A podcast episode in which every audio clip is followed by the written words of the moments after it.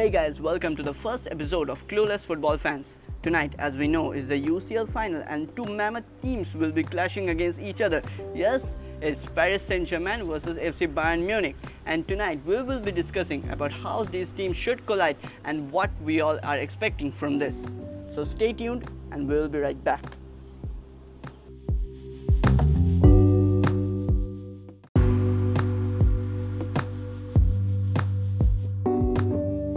So guys, as we know, tonight is the UCL final and two mighty sides are playing against each other, who quite frequently said to be playing in the Farmers League. Who do you think will win? Let's start with Das. I guess we all know the favorites are Bayern Munich, the way they performed for the whole season. They won the Bundesliga, the DFB Pokal, and now they're aiming for the Champions League. Maybe I guess the first Champions League of Lewandowski. He was defeated against Bayern playing with Dortmund. But can we just appreciate the fact that whoever wins this Champions League is going to be treble holders? Yeah. Yes. Two potential treble candidates for this. PSG will probably win 5 trophies in a year if they win the Champions League. So I don't think we can say that all of us Bayern are favorites, but I don't think we can write PSG off. What about you, Bhomik? Can you write PSG off? No, we cannot write that. Actually, we have to consider them as a strong side because the way PSG played throughout the game, they might have struggled, but at least they had the potential. If you see the way Neymar played and how he controlled the ball, how he took the ball, how they received the ball in the game versus Leipzig, we saw PSG was pressing high on the field, and that is how Thomas Tuchel's side has grown stronger this time, and they are looking very much determined to have this UCL dropped in their hands. I think. For Neymar, it will be. The Di Maria addition was very crucial in the semi-final. Di Maria playing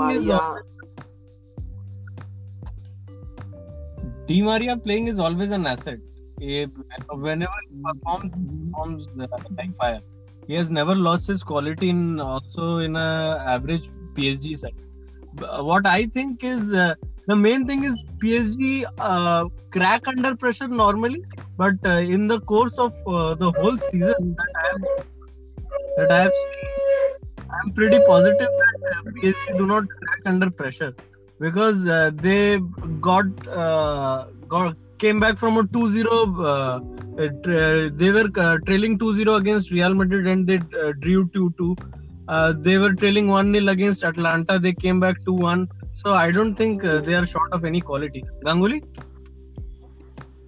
No, I won't write PSG off because I certainly see them as a potential winner this time because तुम लोग को भी ये पता होगा कि सबने हम लोगों ने मैच देखा है कहाँ तक हम लोगों ने देखा है कि PSG जो है जिस तरह का अटैक वो थ्रेट करता है फॉरवर्ड 3 लेके इतना इजी बायर्न के लिए भी नहीं होगा कि वो उतना हाई प्रेस करके रहे वो भी एक पॉइंट होगी इस बार देखने के लिए Bayern actually is trying to play the game in the box. They are humiliating the opposite opponents in the box. वो crowd कर दे basically. Yeah. और जिस तरह से PSG का भी फॉरवर्ड 3 ऐसा है कि वो वन डे अगर वो तीनों मिलके इतना वल्नरेबल हो सकते हैं कि वो किसी को भी हरा सकते हैं at a certain given day. So, मतलब you mean दूसरों को vulnerable कर सकते हैं? हाँ वही मतलब at a given day वो कुछ भी कर सकते हैं वो तीनों मिलके क्योंकि Mbappe है, Neymar भी fit है, Di Maria तो हम लोगों ने देखा कि कितना अच्छा खेला उन्होंने. I guess recent times में सबसे अच्छा UCL final होने वाला है क्योंकि last 2 final तो उतने अच्छे थे नहीं. They were not. Last 3 final अच्छे नहीं थे. I would like to object on this one. Last 3 finals में से 2 रियल जीते थे और उनमें से रियल जिन्होंने में जीता था वो 2 फाइनल्स अच्छे थे although coming from a Madrid is a Liverpool का फाइनल कहां अच्छा था तो हम सबको पता है real Madrid. Moina agree with you, but बात यह है कि रियल का गेम प्ले बहुत अच्छा था, रियल का मैच ऑलवेज अच्छा हुआ था, पर ओपोनेंट जो होता है सामने वाला कि उतना ही चैलेंज फेंके एक दूसरे ओपोनेंट को, जो देखने में कि आपको 50-50 लगा। एज अ न्यूट्रल मुझे लगता है आज मजा आने वाला है। एज अ मैड्रिड फैन मेरे को भी मजा आया था 17 और 18 में, क्योंकि Madrid crushed the opponent, but वही है ना कि टक्कर की लड़ाई होनी चाहिए। अब वो दो मैच एग्जैक्टली आपको वो दो match Madrid steamrolled the opponents. Yes, अगर ऑन पेपर देखा जाए कि हम अगर 17-18 का 16-17-18 तीनों वो देखा जाए तो कोई भी अगर बोले तो ऑन पेपर भी लगता था कि आज मैड्रिड जीतने वाला है। एट एनी गिवन डे वो टीम अगर रहे, ओपोनेंट में कोई भी रहे, वो जितना भी साला आ जाए, जितना भी कोई आ जाए, वो एक प्लेयर हमको नहीं लगता कि उतना अफेक्ट कर सकता था। और लास्ट ईयर का फाइनल वाज तो सोने का मन कर रहा था मेरे को,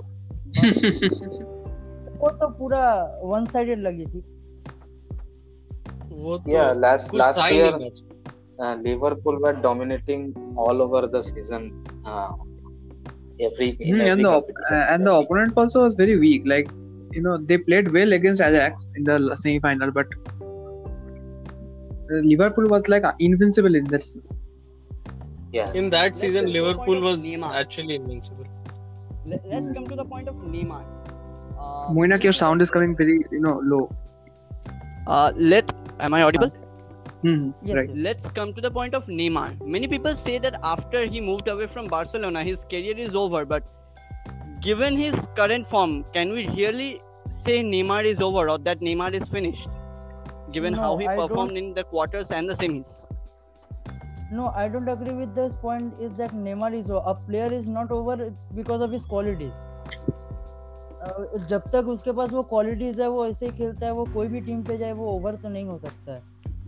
टीम बदलना एक प्लेयर के ऊपर डिसीजन होती है बहुत सारी, तो नेमार तो ओवर कभी नहीं। हाँ, बस वो इंजरी पे बहुत था, वो इंजरी इस बार नहीं हुआ, तो we can certainly see that कैसा खेल हो रहा है। बस हाँ, एक चीज़ है कि हम लोग सब ये मानेंगे कि आज हम लोग बस इतना प्रे कर सकते हैं कि नेमार अपना फिनिशिंग सही रखे आज। वो गोल के सामने जाके वो मतलब इधर उधर गोल पोस्ट के दोनों साइड में हम लोगों ने बॉल जाते हुए देखा, गोल पोस्ट के अंदर चल जाए। मेरा तो ये मानना है कि नेमार 3 सीजन में से तो 1.5 सीजन इंजर्ड ही था, तो I don't think he got his chance to fulfil his potential. I guess this season also first Neymar didn't play that much game, but still as a good player we know how he that Brazilian skills is just confined in him, so वो skills उसको हमेशा ही एक आग performance देने के लिए ready रखता है। तो I am always with PSG side this time on that. You are supporting PSG side in the final? Yeah, even if I know that Bayern are the stronger side, but still PSG deserves it. Okay, let's consider the leagues which they are representing, league 1 and Bundesliga.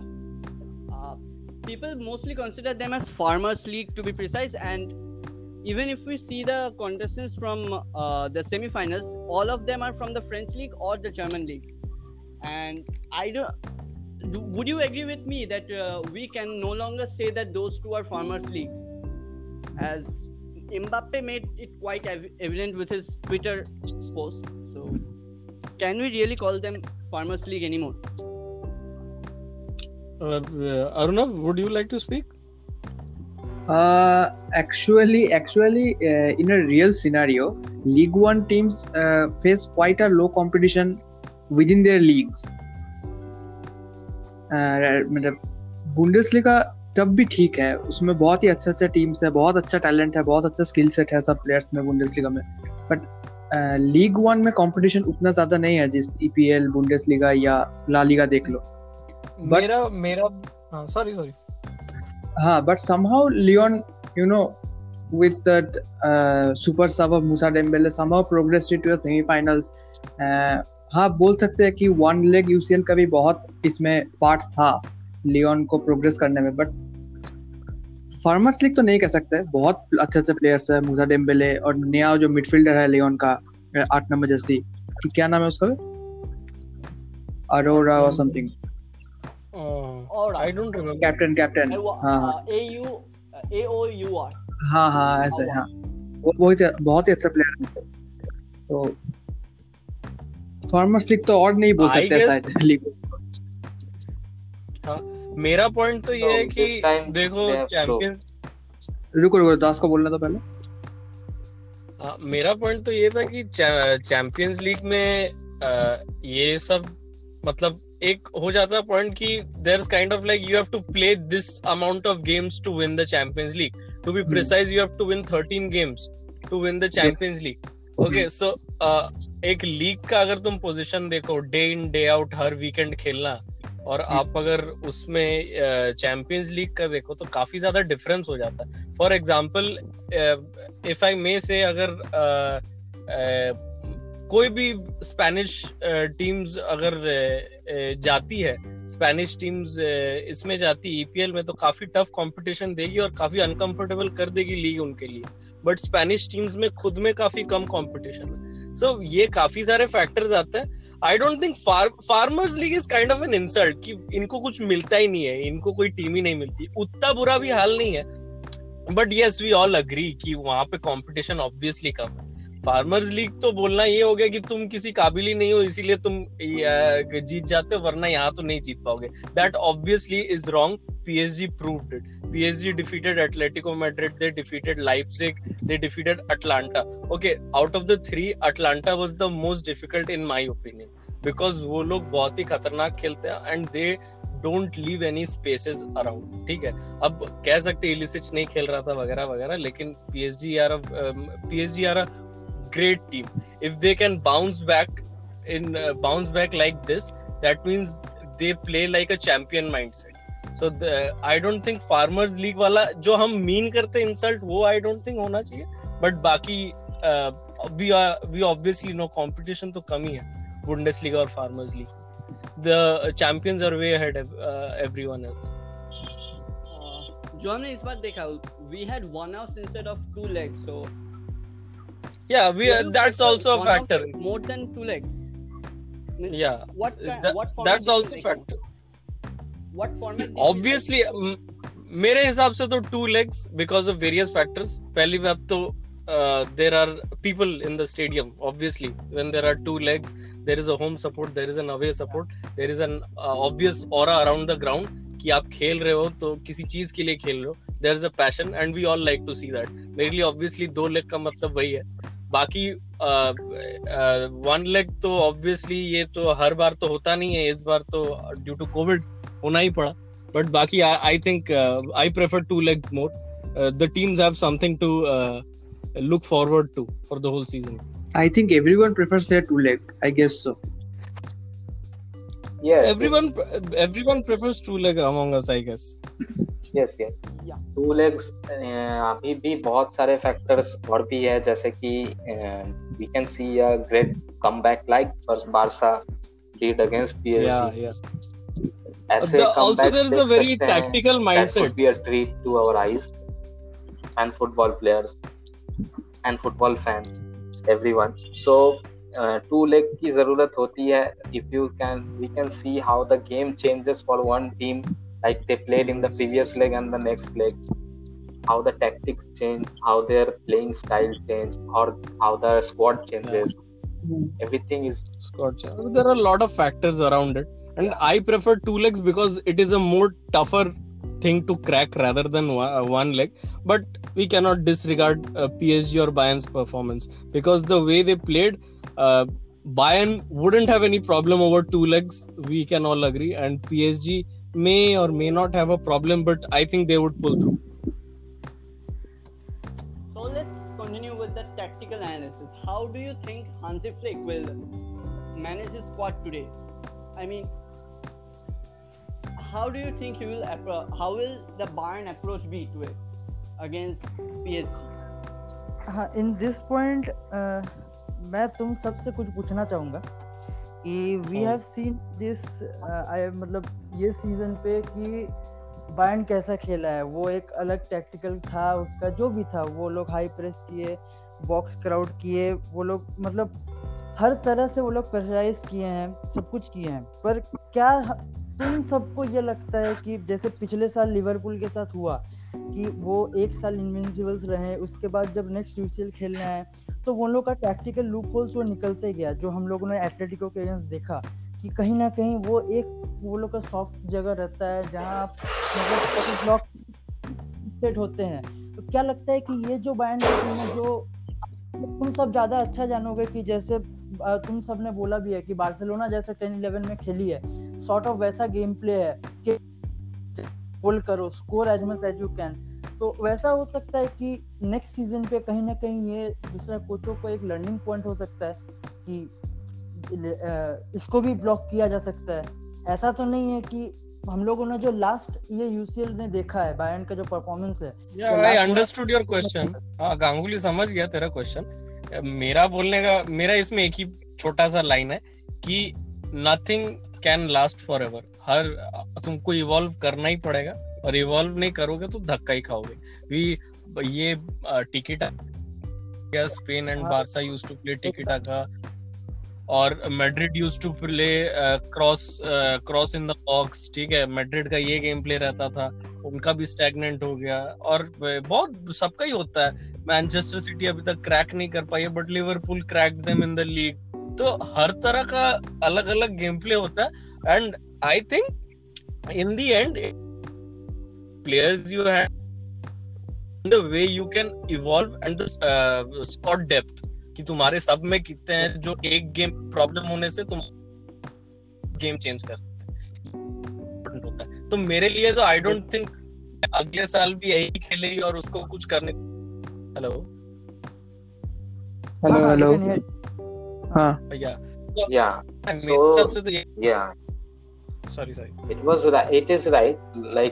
देखो, पुराने team को या फिर दूसरे teams को जो out हो चुके हैं नॉकआउट स्टेजेस में, सेमीफाइनल्स में, क्वार्टर फाइनल, तो उन लोग को अभी के गेम्स को देख के समझना होगा कि बायर्न की भी कहीं पे वीकनेस होती है। इफ वी सी कि वो स्टार्टिंग से ही अपना हाफ छोड़ देते हैं। नहीं, मुझे नहीं लगता कि हाँ फिनिश एंड बायर्न को काउंटर करना थोड़ा आसान हो जाता है। As we know there is Neuer, and Neuer comes to the main, मतलब अपना बॉक्स छोड़ के, अपना एरिया छोड़ के बहुत आगे आ जाता है। So if you can crack that weakness, so you can pass on the ball, you can have a good assist and score goals against Bayern. But Bayern first minute से ही अपने हाफ में खेलना बंद करके, मतलब अपने हाफ से दूसरे हाफ में ज्यादा खेलने को प्रेफर करते, ये मैंने देखा।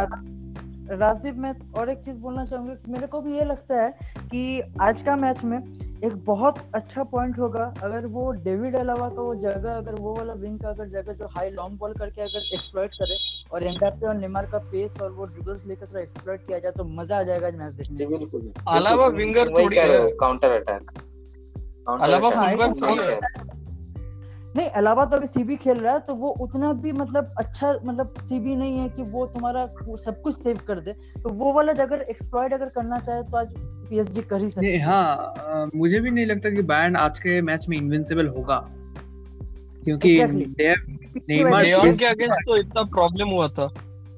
हाँ, लियोन तो फर्स्ट में बहुत चांसेस मिला था लियोन को, बायर्न के couldn't convert। PSG को ही मिलेगा, ये तो कंफर्म है, चांसेस तो मिलेगा ही PSG को। अब वो अगर नेमार वैसा मिस करे तो वो तो अपने हाथ से ही मैच दे देगा। And another thing is commendable कि कवानी का कॉन्ट्रैक्ट खत्म होने के बाद भी PSG can score so many goals. Actually yes, ये कमेंडेबल है कि कवानी, क्योंकि डेडली स्ट्राइकर ब्रो, डेडली, उसका कुछ पैर में बॉल आता है, घुसता नहीं है, मैंने तो नहीं देखा।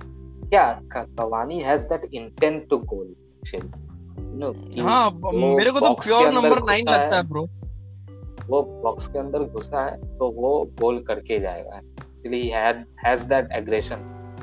अरे जस्ट इमेजिन, इन उरुग्वे वो सुआरेस को शैडो कर देता है, वो इतना गजब का स्ट्राइकर है, वो सुआरेस को शैडो कर देता है। I guess he is one of the most underrated strikers we have. Yes, I agree, absolutely, I also agree। obviously.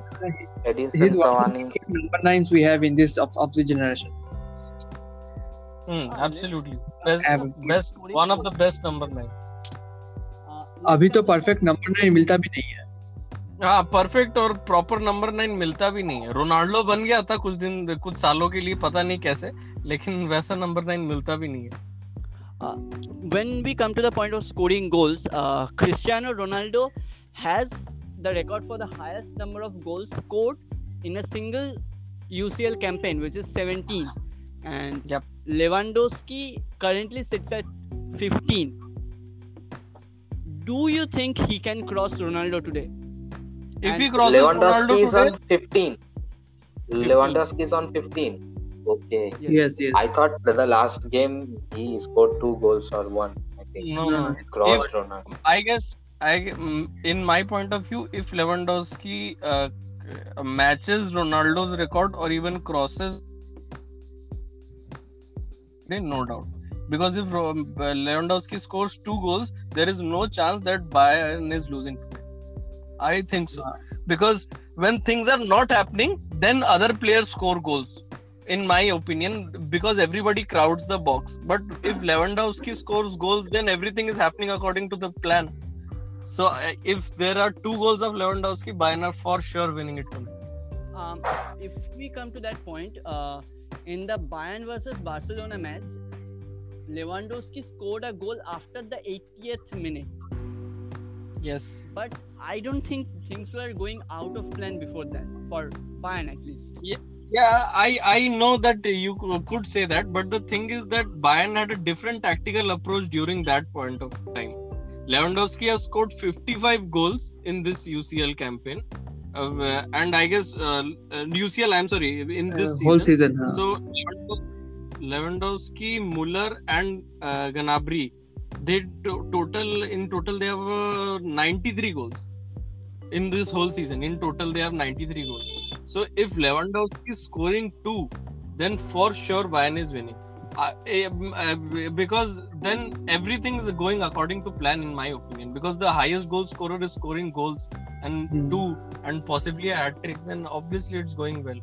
But at that point of time, Barca were so poor that Perisic, Gnabry scored over a volley. Everything was clicking for Bayern that night.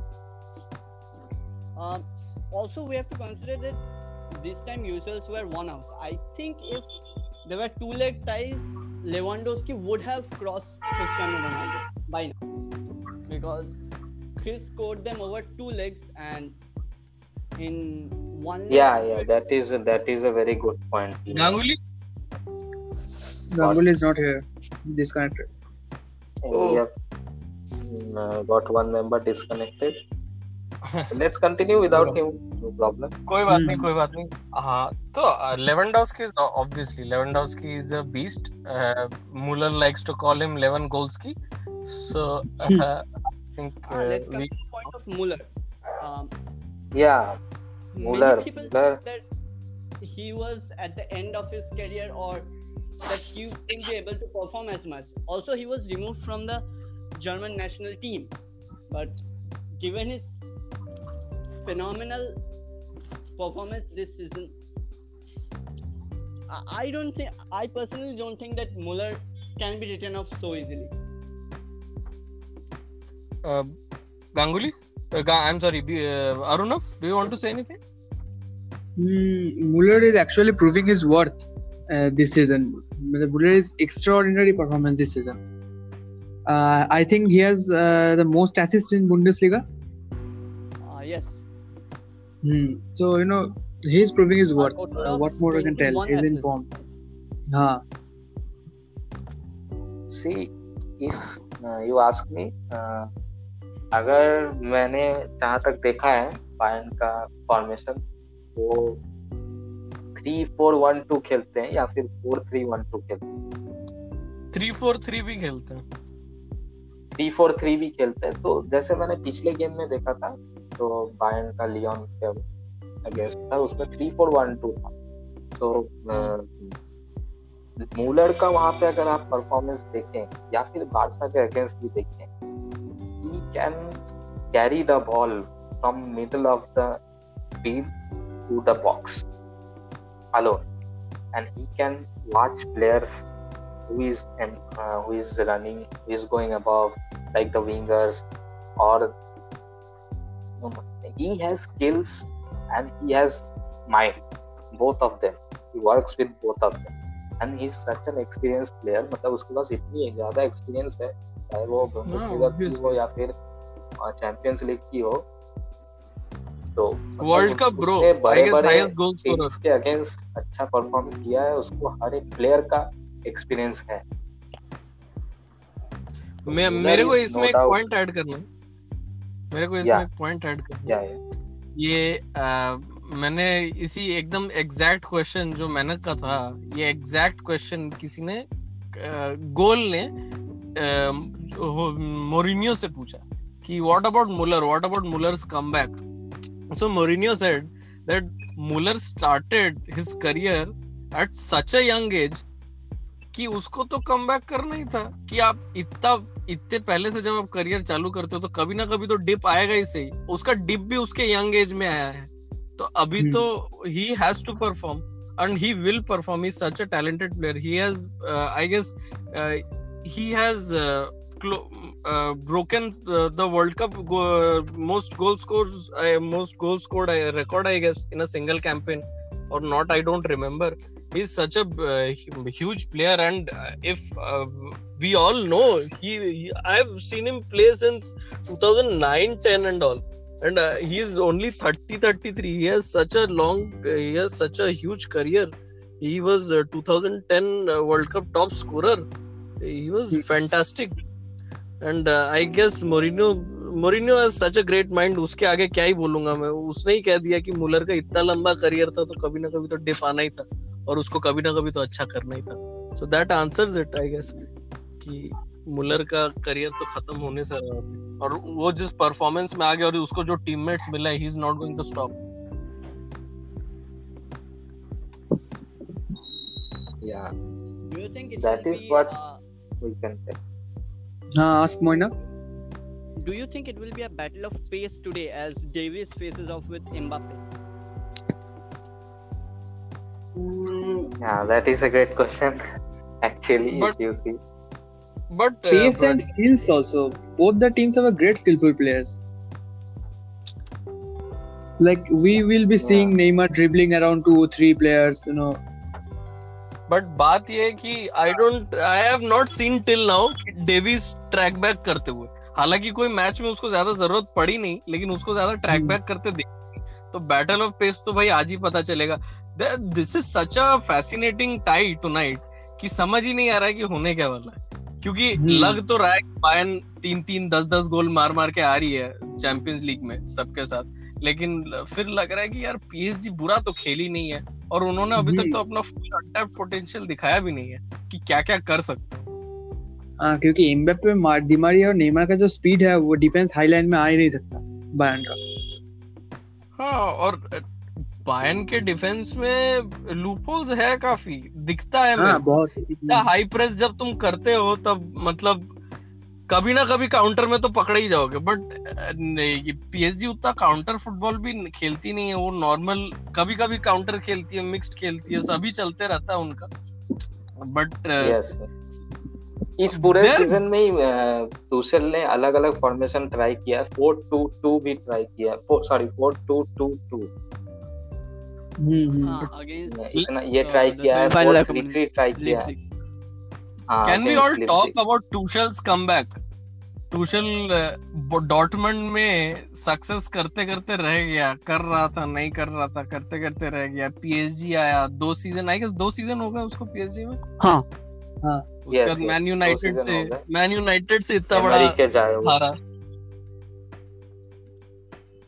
उसके बाद he is now a Champions League finalist. I guess Tuchel also deserves a lot of credit. I personally wrote him off when he coached Dortmund because मेरे को उतना कुछ खास नहीं लगता था वो। मेरे को लगता था हाँ ठीक है, उतना कोई बड़ा ये नहीं है। उसके बाद PSG में भी 1-2 सीजन, तो फिर यूनाइटेड से इतना बड़ा लॉस हुआ, हिस्टोरिक लॉस काइंड ऑफ, तीन गोल खा गए। तो आई गेस इससे तो मतलब टूशल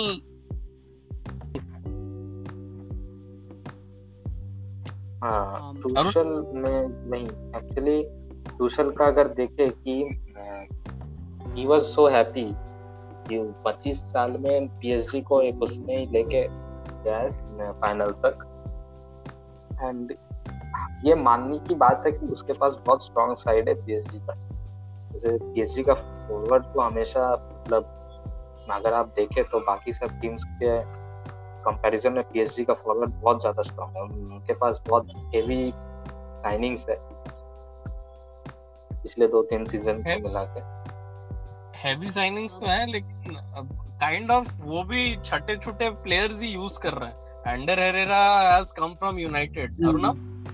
यस, या मुझे तो मतलब उतना डिफेंसिव या मिडफील्ड स्ट्रांग नहीं लगता है पीएसजी का ऑन पेपर। मेरे को भी नहीं लगता।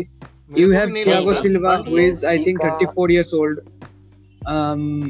केरर हिज कॉन्ट्रैक्ट इज एंडिंग ना, he signed a mini contract ताकि बस ये चैंपियंस लीग तक खेल ले।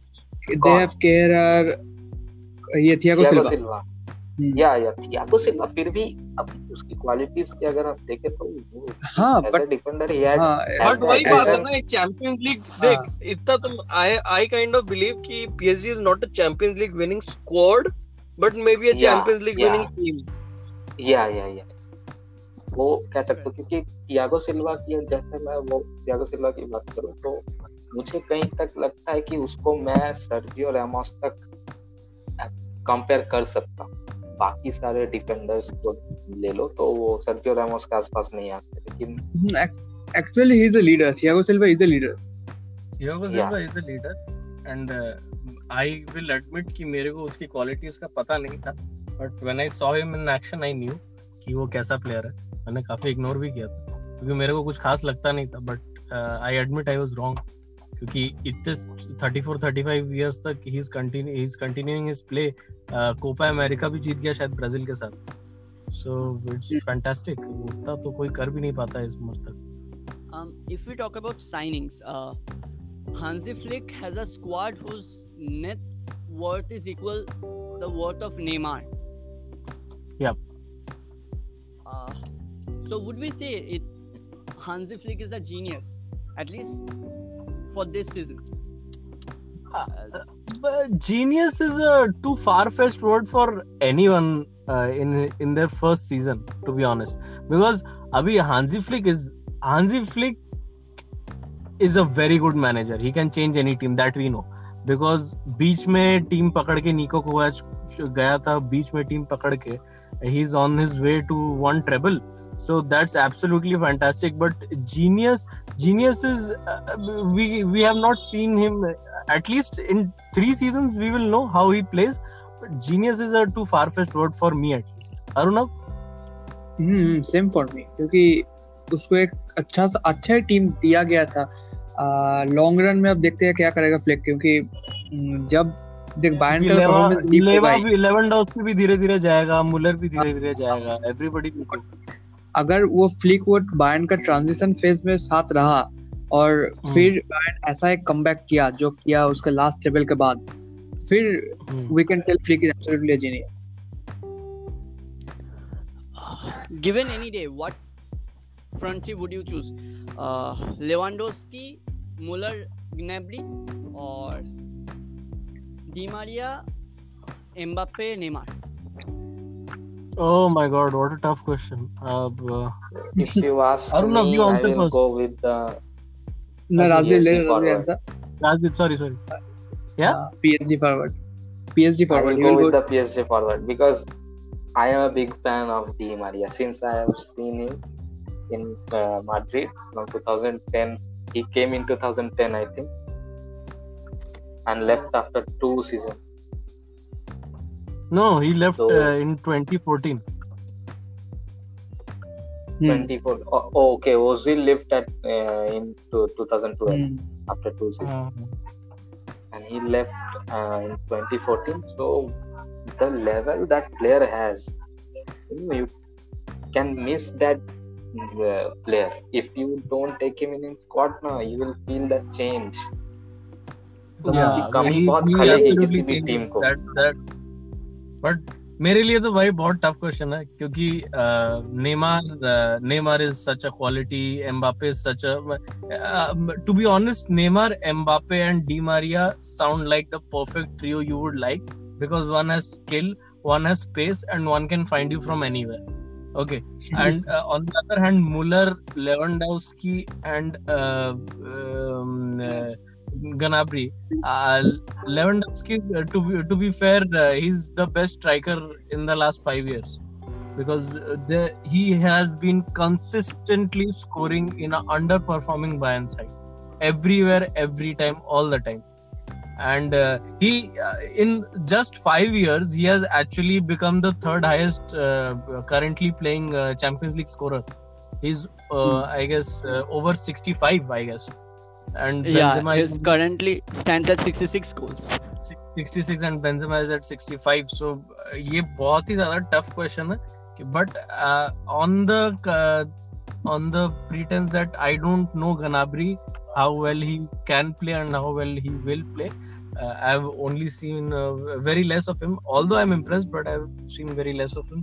I will go with the PSG front. Me also. I will go with PSG front because they have, you know, what Shonko told. Pace, skill and the master of assists and cross. Master of assists. And he has a short accuracy even. Gnabry is a very young age. He hasn't, settled yet or has proved his worth in a long run. We are seeing Neymar for many years, even Mbappe for 2-3 years, and Di Maria to from 2010-11. So Di Maria always been performance a class player. Yeah, अगर वो performance देखें आप, यहाँ बात कर रहा हूँ France के अगेंस्ट अर्जेंटीना का वर्ल्ड कप में. That goal was fantastic actually. जो टीम फ्रांस की थी उस टाइम, हां वो था world cup invincible team France, या तो उस मोमेंट में वैसा स्कोर करना. किसका गोल पहले था? अर्जेंटीना का ही गोल ओपनिंग गोल था ना, डी मारिया का गोल ओपनिंग गोल था ना. No, I guess that Mbappe took that run and he got Argentina Di Maria opening goal. Yeah. So yeah, the Argentinian were the first to score. Yeah, तो वो space ढूंढना, जो वो space ढूंढा था Di Maria. वो तो I would argue that वो तो एक wonder shot था. मैं उसके लिए Di Maria को नहीं जानता हूँ. Di Maria is actually a baller, जो बोलते हैं हम, मतलब slang जो है baller. He is actually a baller और वो कुछ भी कर सकता है. He can shoot, he can pass, he can run, and he can do it for 90 minutes straight on. So I think Di Maria. I would think that Neymar and Mbappe versus Lewandowski and Müller would be a tough competition, but Di Maria over Gnabry just takes the cake. Actually. ये UEL के बारे में बात करते हैं क्या? किसी ने देखा कि नहीं देखा? हाँ भाई देखे final. It was a really it was very final. I guess Mainak ने नहीं देखा क्या? मैनक देख रहा था क्या? मैनक, are you there? Hello मैनक, our host. Yeah, I'm here. Am I not audible? Yes, now audible. Yeah, you are audible. Okay. नहीं, मैंने गेम नहीं देखा था उस दिन. Mr. Hell of a game buddy. Actually अगर हम बात करें कि इस बार UEL और UCL दोनों ही सेम लेवल के एक्साइटमेंट पर थे, मतलब हैं. UCL है और UEL था. Final was class. I have not seen a better final in quite a long time. Final was class and Lukaku is class. To be honest Lukaku is, मतलब if you score 100 Premier League goals you are already class. तो उसके बाद तो फिर in Inter Milan he just dominated this whole season. But I'm happy for Sevilla and Lopetegui. They played fantastic and I guess the 2-2. Lopetegui actually deserved this. Lopetegui actually deserved this. He actually transformed the Sevilla team. He put them on top 4 with tying points with Atletico. So it's a big achievement in his first season at Sevilla. Navas or Neuer? Buddy always Navas. Yeah, I also. Because I'm a Real Madrid fan. No, I think he's the perfect Champions League guy. Yeah, true. He's a perfect Champions League player. If I say from a Madridista perspective, we wouldn't have won the third Champions League if it wasn't for Navas. In the semi-final against Bayern, the saves he made were top class. It was. I don't know if you remember or not. In 2016-17 final, he made a save of Pjanic, and he couldn't see where the ball was. Okay? That just blew my mind, because that save was total instinct, and no one could do better than that. I guess he'll play tonight. He's fit, right? Yeah, he is fit. I don't think he will be missing tonight's match. So what can we say? It is probably the best UCL final we have seen in recent years. Who knows? Fingers crossed. और मुझे तो बहुत excitement है, ऐसे भी मैंने बहुत सारे neutral as a neutral fan मेरा तो बड़ा मन है कि कुछ हो, मस्ती हो। आज की मैच में स्किप नहीं करूंगा। टीम तो निकल गई। डिप्रेशन से हम लोग सबकी टीम्स तो निकल चुकी है और हम लोग के पास nothing to look forward to except the next season, but अभी let's hope for the best कि अच्छा गेम हो। Personally I don't kind of care कि कौन जीत रहा है, उतना मेरे को फर्क नहीं पड़ा, as long as extra time तक थोड़ा खींचे मैच, अच्छा तो लगे कम से कम। Let's see who can get on top of each other. Let's just hope that we watch footballing mania today. या absolutely. On that note, signing off, we will again be back with new content and transfer rumors. Thank you.